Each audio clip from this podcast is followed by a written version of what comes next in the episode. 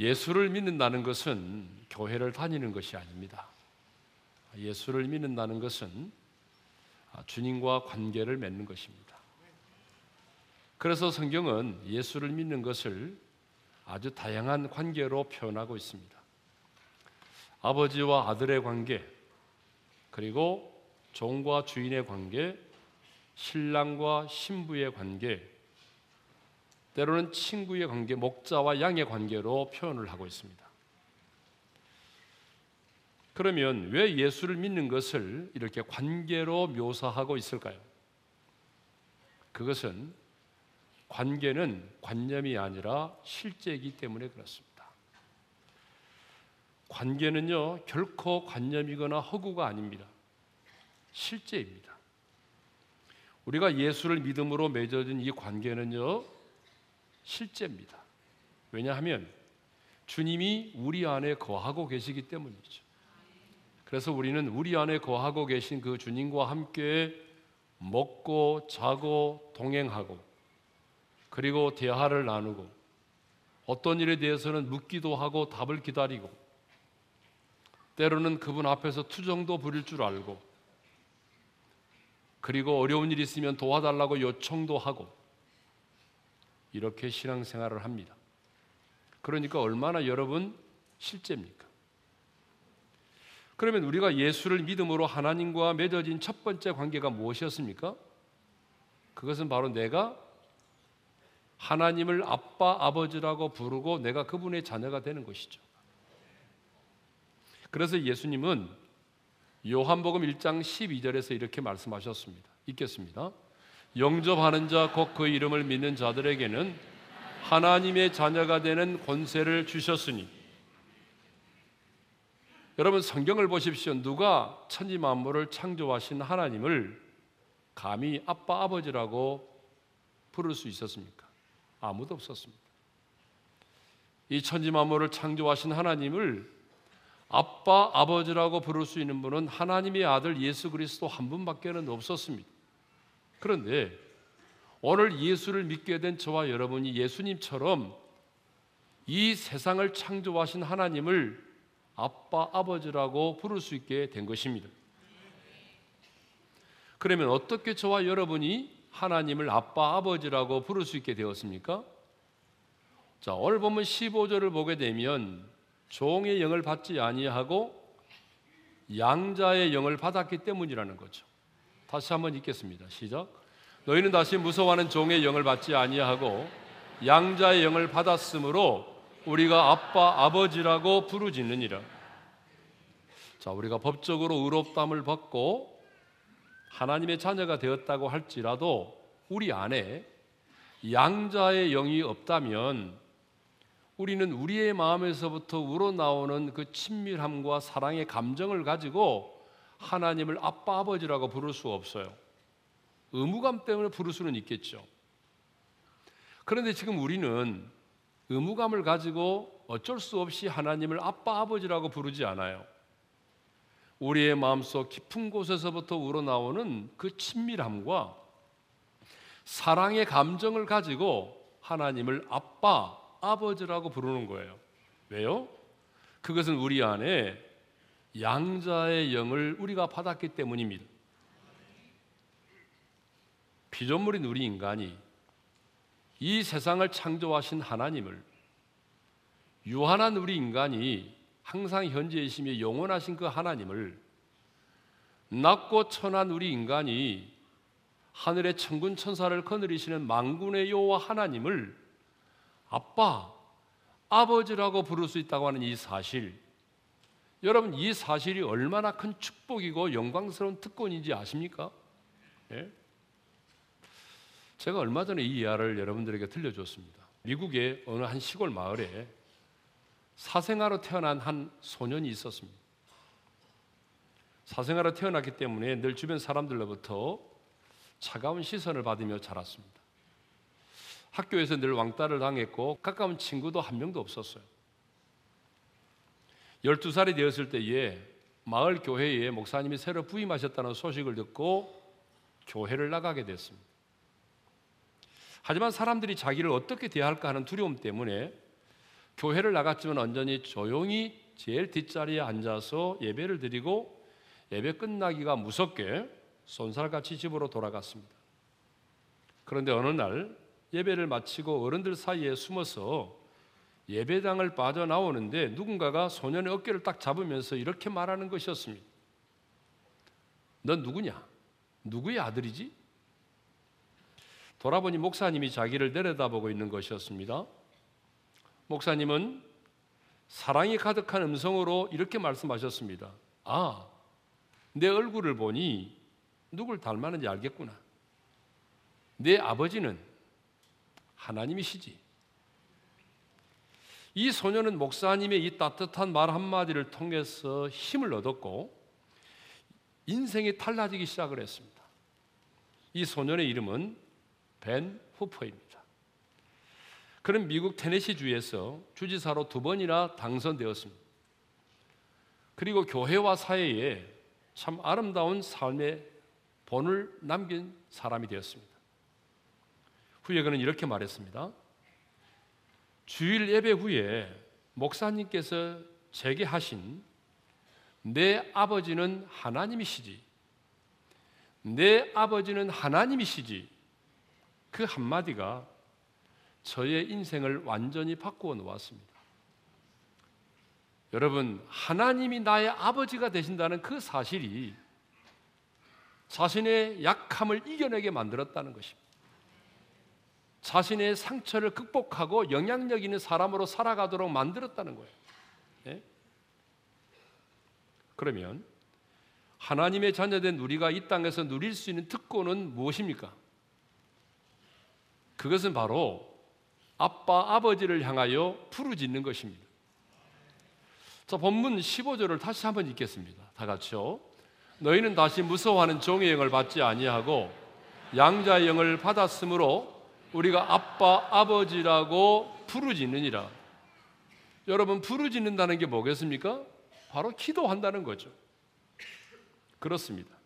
하나님의 자녀된 우리가 이 땅을 살아가면서 누릴 수 있는 최고의 특권이 무엇이냐 하면은 만왕의 왕이시고 천지 만물을 창조하신 그 하나님을 아빠 아버지라고 부를 뿐만 아니라 그 아빠 아버지에게 나아가서 부르짖어 기도할 수 있다는 것입니다.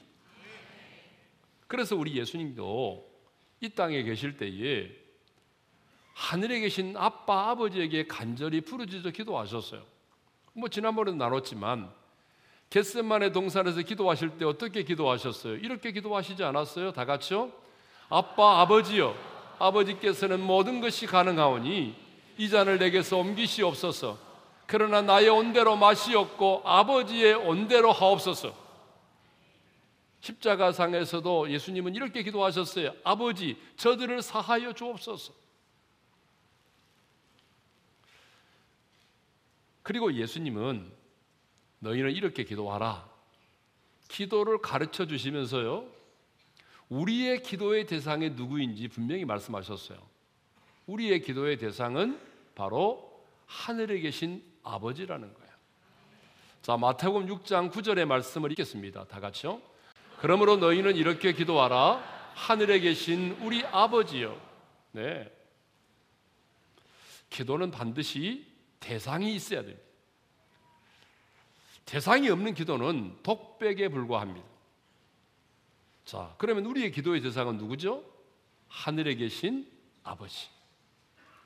우리는 하늘에 계신 아빠, 아버지에게 기도하는 겁니다. 누가는요, 아무런 수식어가 없이 그냥 아버지라고 했지만, 마태는 분명하게 하늘에 계신 아빠, 아버지라고 말하고 있어요.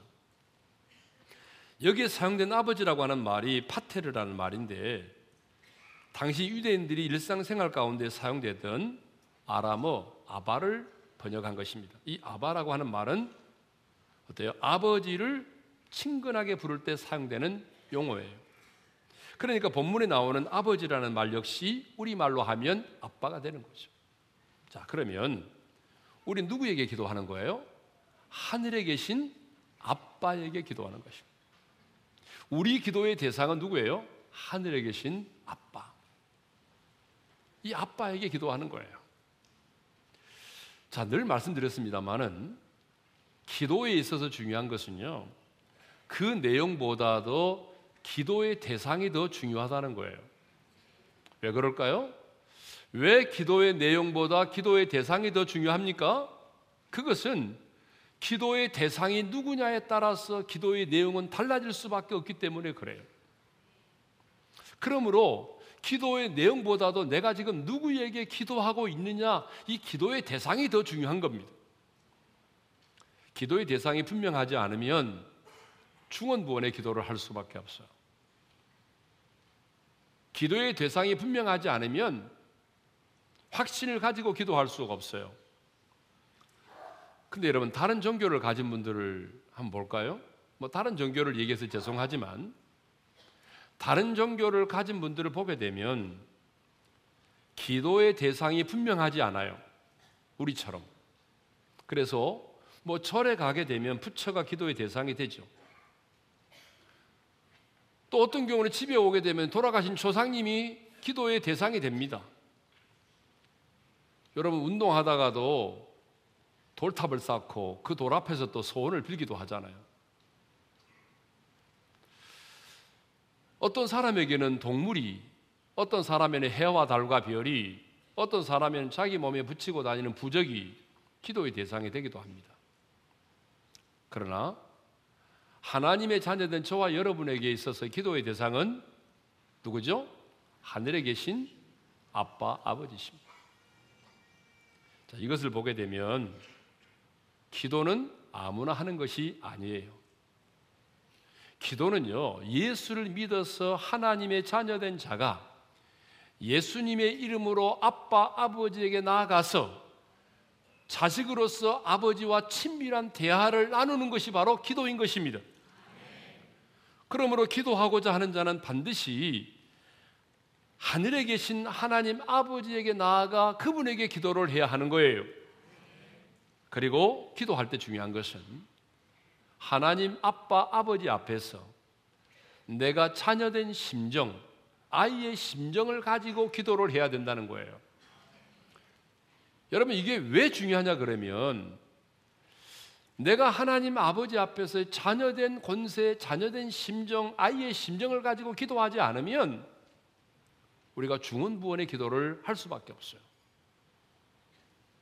여러분 왜 사람들이 하나님 앞에 기도할 때에 자꾸 중언부원의 기도를 합니까?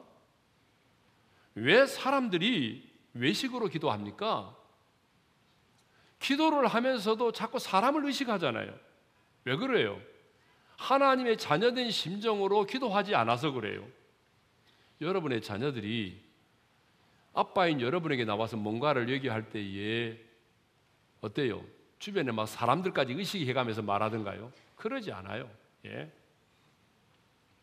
하나님의 자녀인 우리에게 기도란 종교적인 의무가 아닙니다. 아버지와 자식 간에 이루어지는 친밀한 대화가 바로 기도예요. 근데 우리는 기도하면서도 하나님이 나의 아빠, 아버지라는 사실을 잊어버리고 기도할 때가 많아요. 오직 내 필요에만 관심을 가지고 있어요. 내 부족한 것에만 관심을 가지고 기도해요. 내가 지금 처해 있는 상황과 환경과 문제에만 집착하면서 기도해요. 그런데 여러분, 정말 중요한 것은 우리의 문제가 아닙니다. 정말 중요한 것은 우리의 상황이 아니에요. 내 필요가 무엇이냐, 그게 아니에요.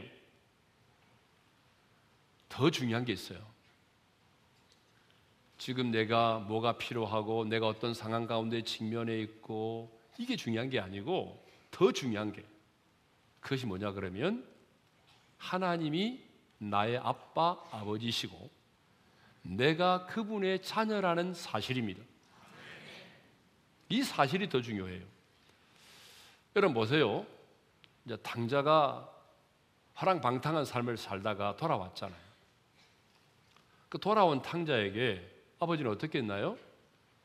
자, 신발도 신기고 좋은 옷도 입히고 가락지도 끼우고 살찐 송아지를 잡아다가 잔치도 베풀었죠. 그러면 여러분 한번 물어봅시다. 돌아온 이 탕자에게 제일 중요한 것이 무엇이었을까요? 송아지 고기였을까요? 배고팠습니까? 아닙니다. 신발이었을까요? 아닙니다. 가락지였을까요? 아닙니다.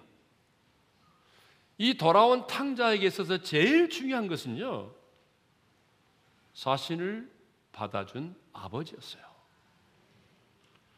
왜? 아버지가 자신을 받아주고 아버지가 자신을 만나 주었기 때문에 이 모든 것이 해결된 거 아닙니까? 예? 마찬가지로 기도 역시 내용이 중요한 게 아니에요. 물론 내용이 필요 없다는 얘기는 아닙니다.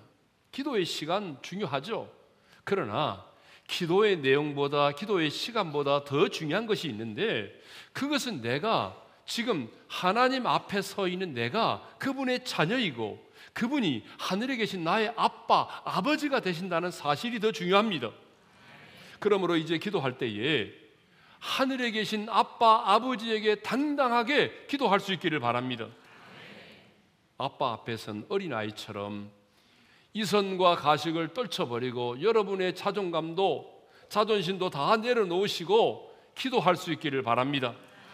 하늘에 계신 아빠, 아버지가 우리의 기도를 들으시고 응답하실 것입니다. 하늘에 계신 아빠, 아버지가 여러분의 눈물도 씻겨 주실 것입니다. 하늘에 계신 아빠, 아버지는요, 우리에게 응답하실 때에 가장 좋은 것으로 우리에게 응답을 하십니다. 그래서 예수님이 이렇게 말씀하셨어요. 마태복음 7장 9절에서 11절이죠. 다 같이 읽겠습니다. 시작.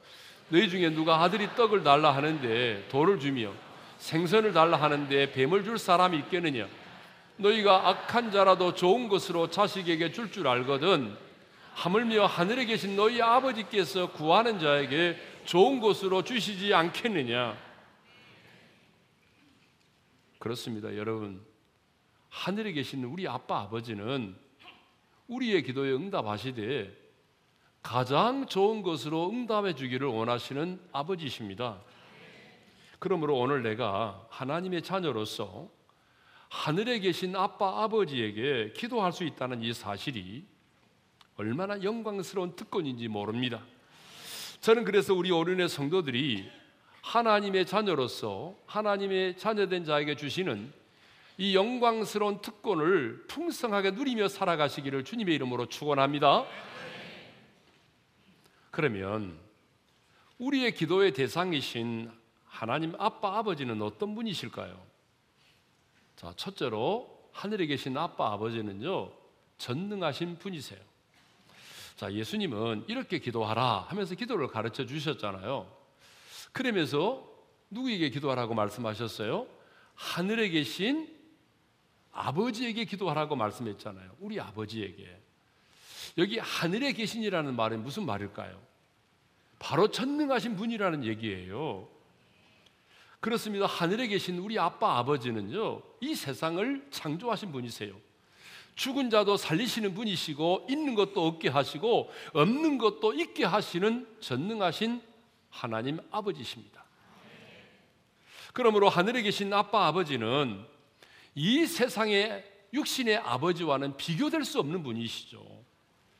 여러분, 이 세상의 육신의 아빠 아버지는요, 한계가 있어요. 자식을 사랑하지만 영원히 사랑할 수는 없어요. 왜? 먼저 죽을 수도 있잖아요. 자식을 도와주고 싶어도 도와주지 못할 때가 있어요.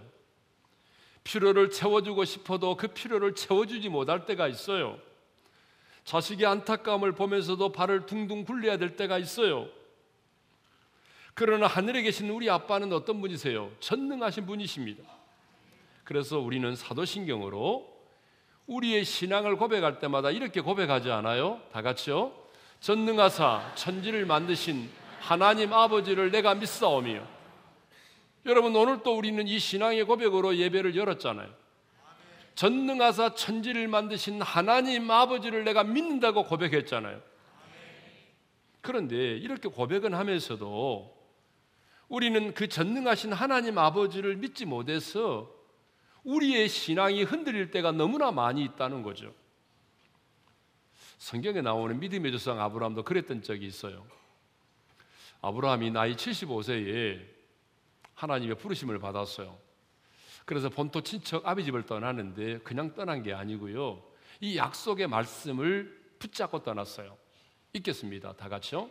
내가 너로 큰 민족을 이루고 내게 복을 주어 내 이름을 장대하게 하리니 너는 복이 될지라. 자녀가 없는 아브라함에게 내가 너로 큰 민족을 이룬다 무슨 말이에요? 자식을 주겠다는 거 아닙니까? 악속의 말씀을 붙잡고 가나안 땅에 들어왔는데요. 10년이 지나도 소식이 없는 거예요. 아니 청년의 때도 아니고 지금 나이가 75세에 들어왔으니까 85세가 됐잖아요 현재 지금.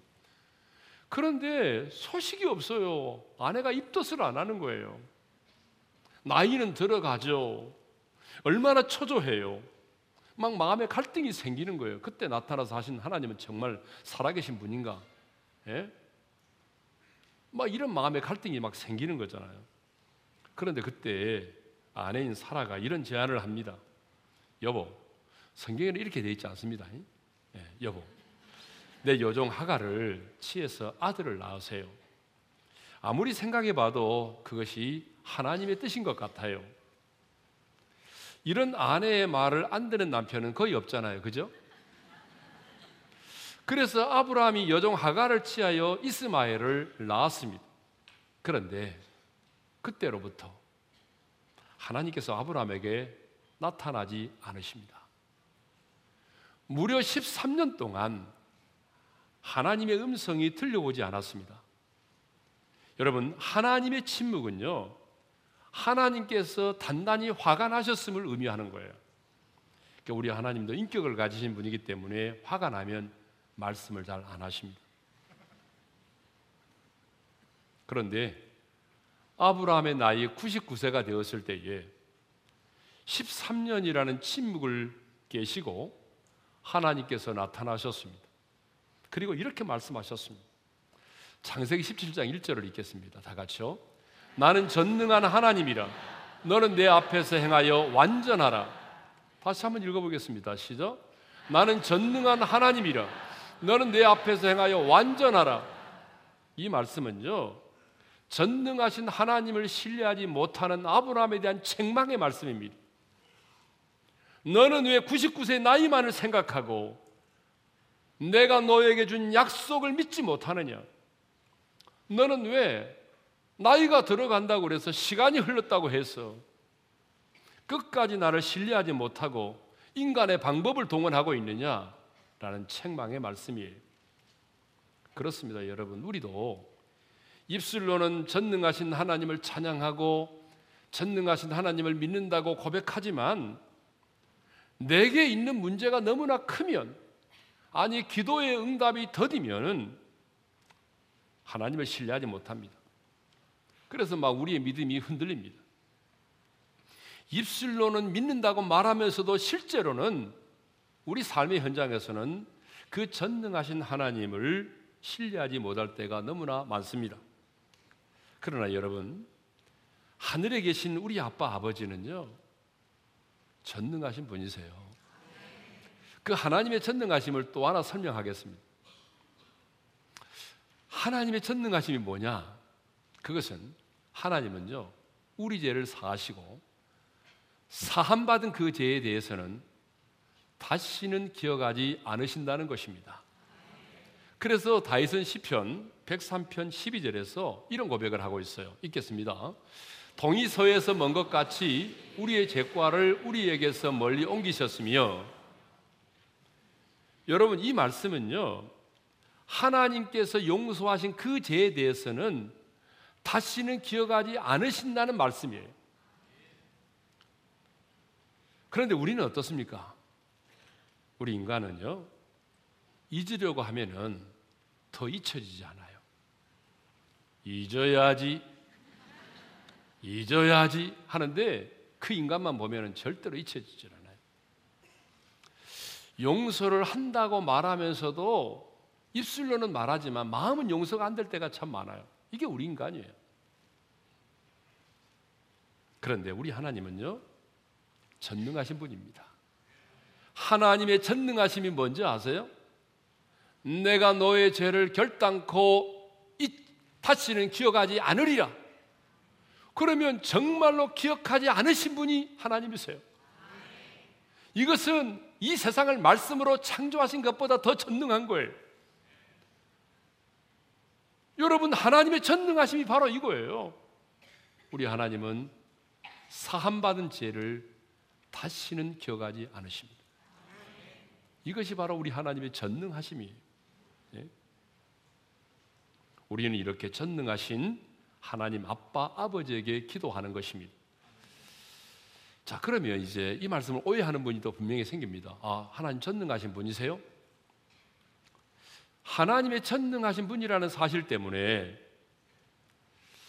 이제는 자신의 야망과 소원의 성취를 위해서 전능하신 하나님께 부르짖는 분이 계세요. 그런데 여러분, 우리 하나님은요, 전능하신 분이시지만 우리의 모든 기도에 응답하지는 않습니다. 그래서 C.S. 루이스가 이런 말을 했어요. 자, 한번 읽어볼까요? 시작. 우리 하나님은 무슨 일이든지 하실 수 있지만 아무 일이나 하지 않습니다. 그렇습니다. 우리 하나님은 우리가 무조건 구한다고 그래서 우리의 뭐 소원의 성취와 우리의 필요를 위해서 구한다고 해서 다 들어주시는 그런 분이 아니십니다. 하나님은 전능하시지만 우리가 당신의 뜻에 맞는 기도, 하나님의 선하시고 기뻐하시고 온전하신 뜻을 따라서 기도할 때에 그의 나라와 그의 의를 구할 때에 하나님은 우리의 기도를 들으시고 문제를 해결해 주시는 것입니다. 자, 또 하늘에 계신 아빠 아버지는 어떤 분이신고 하면은 만물보다 크신 분이세요. 그래서 예수님은요, 영생을 얻은 자를 아무도 자신과 아버지의 손에서 빼앗을 수 없다는 사실을 이야기하면서 그 이유를 이렇게 말씀하셨습니다. 요한복음 10장 28절 29절을 읽겠습니다. 시작. 내가 그들에게 영생을 주노니 영원히 멸망하지 아니할 것이요 또 그들을 내 손에서 빼앗을 자가 없느니라. 그들을 주신 내 아버지는 만물보다 크심에 아무도 아버지 손에서 빼앗을 수 없느니라. 여러분, 왜 아무도 아버지의 손에서 빼앗을 수 없다고 말합니까? 그 이유가 뭐예요? 내 아버지는 만물보다 크시기 때문에 아무도 아버지의 손에서 우리를 빼앗을 자가 없다라고 말씀하셨습니다. 근데 예수님은요, 요 짧은 구절에서 두 번이나 반복해서 빼앗을 자가 없느니라, 빼앗을 수가 없느니라는 말씀을 두 번이나 하십니다.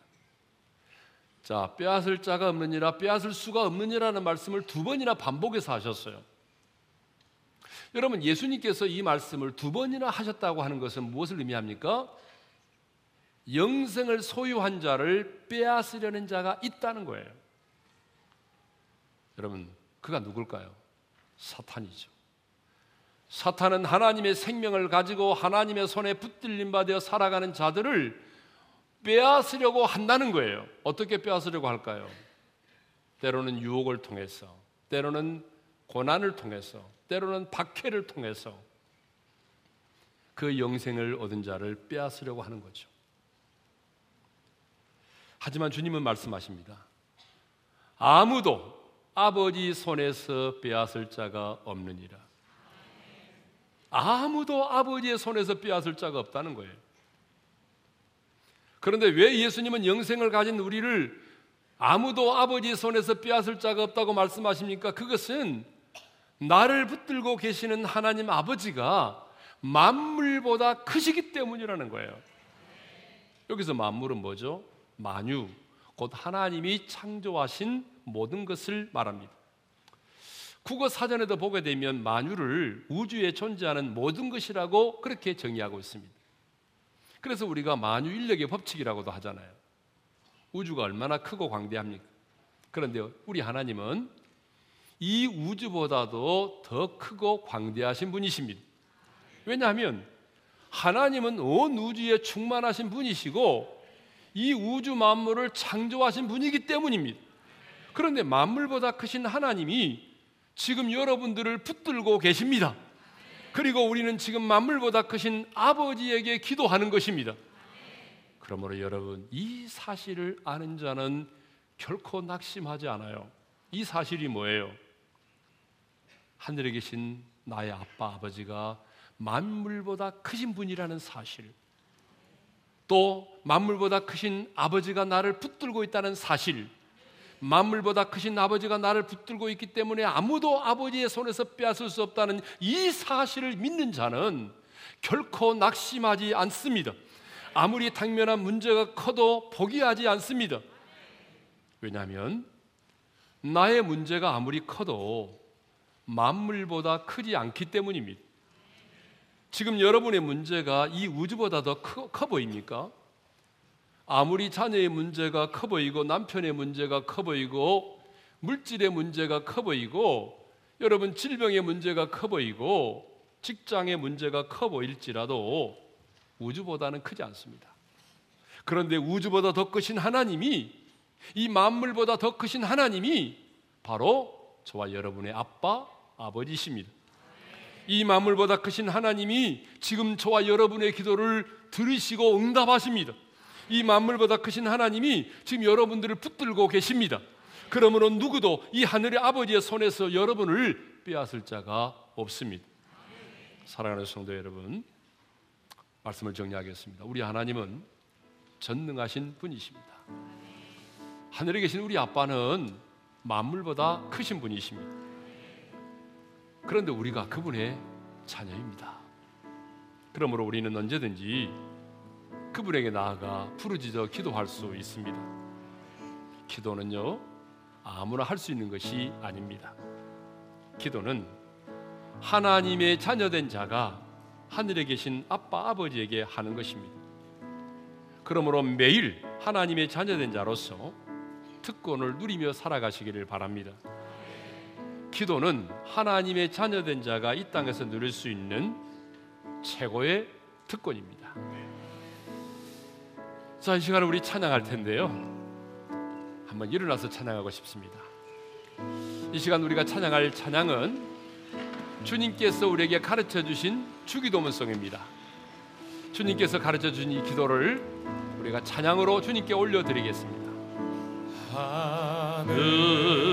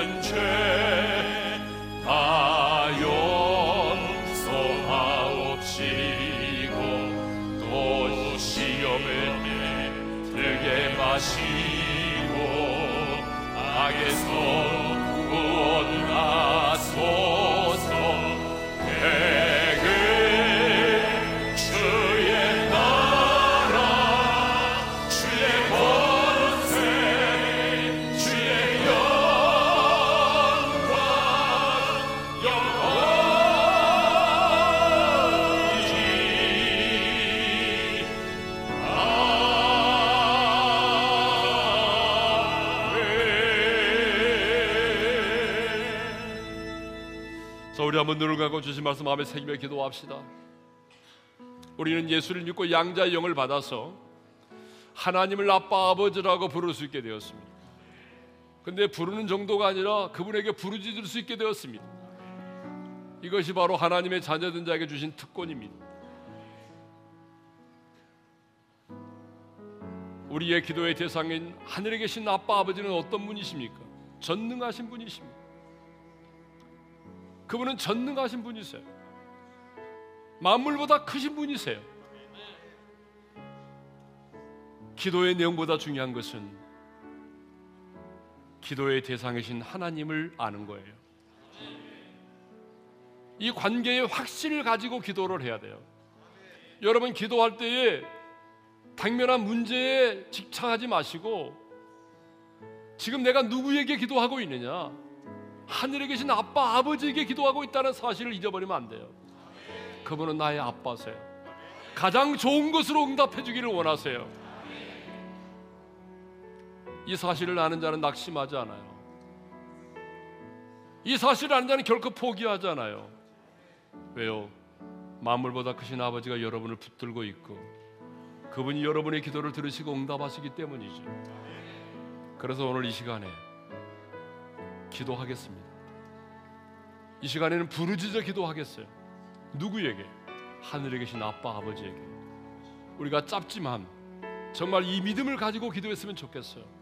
하늘에 계신 나의 아빠 아버지에게 여러분의 그 마음의 소원을 하나님께 아뢰면서 우리 기도할 텐데 여러분 이 시간에 하나님께서 전능하신 하나님이 여러분을 만지시고 관계를 회복시켜 주시고 다친 것이 있다면 열어 주시고 하나님께서 어떤 부분들은 만지시고 치료해 주실 것입니다. 여러분 확신을 가지고 기도하는 게 중요합니다. 우리 주여 한번 부른 다음에 합심으로 기도하며 나가십시다. 주여 하늘에 계신 아빠 아버지 우리의 아버지가 되심을 감사합니다. 하나님의 자녀된 권세를 우리에게 주셔서 감사합니다. 이 시간에 우리가 하나님의 자녀로서 당당히 아빠 아버지에게 얼굴을 구하며 이 시간 부르짖어 기도합니다. 오늘 이 성도들 사랑하는 우리 성도들이 하나님의 자녀된 권세를 가지고 부르짖어 기도하는 그 간구와 기도를 들으시고 우리 하나님 응답하여 주옵소서. 하나님 아버지 아버지 오늘 이 시간 우리의 간구와 기도를 들으시고 가장 좋은 곳으로 응답하여 주옵소서 묶인 것이 있다면 풀어주시고 연약한 자가 있다면 강건케 도와주시고 다친 것이 있다면 열려주시기를 원합니다. 태문이 열려지게 도와주시옵소서. 하나님 시온의 대로가 열려지게 도와주옵소서. 묶인 것들이 풀어지게 도와주옵소서. 주님 우리를 안아주시고 우리의 눈물을 씻겨주시고 가장 좋은 것으로 채우시고 가장 좋은 것으로 응답하여 주셔서. 하나님의 나의 아빠가 되심을 많은 사람들에게 간증하며 하나님의 살아계심을 하나님을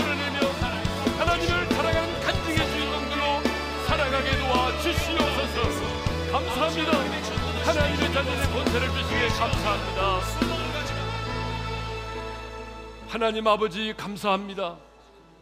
전능하신 하나님이 만물보다 크신 하나님이 오늘 나의 아빠 아버지가 되어 주시고 그 아빠 아버지에게 부르짖어 기도할 수 있는 자녀된 권세를 주신 것을 감사합니다. 입술로만 고백하지 말게 하시고 이제 우리의 삶의 현장에서 하나님의 자녀에게 주신 이 놀라운 특권을 누리며 살아가게 도와 주십시오. 기도할 때마다 하늘에 계신 나의 아빠 아버지에게 기도하게 도와주셔서 가장 좋은 것으로 응답하시는 좋으신 하나님 아버지를 만나게 도와주시고 내 주변에 있는 많은 사람들에게 내가 믿고 내가 의지하는 하나님이 가장 좋은 나의 아빠이심을 사람들에게 간증할 수 있도록 은혜의 은혜를 베풀어 주시옵소서. 이제는 우리 주 예수 그리스도의 은혜와 하나님 아버지의 영원한 그 사랑하심과 성령님의 감동 감화 교통하심이 하나님의 자녀된 권세를 기도를 통하여 누리며 살기를 원하고 그 응답의 기쁨을 사람들에게 나누며 살기를 원하는 모든 지체들 위해 이제로부터 영원토로 함께 하시기를 축원하옵나이다. 아멘.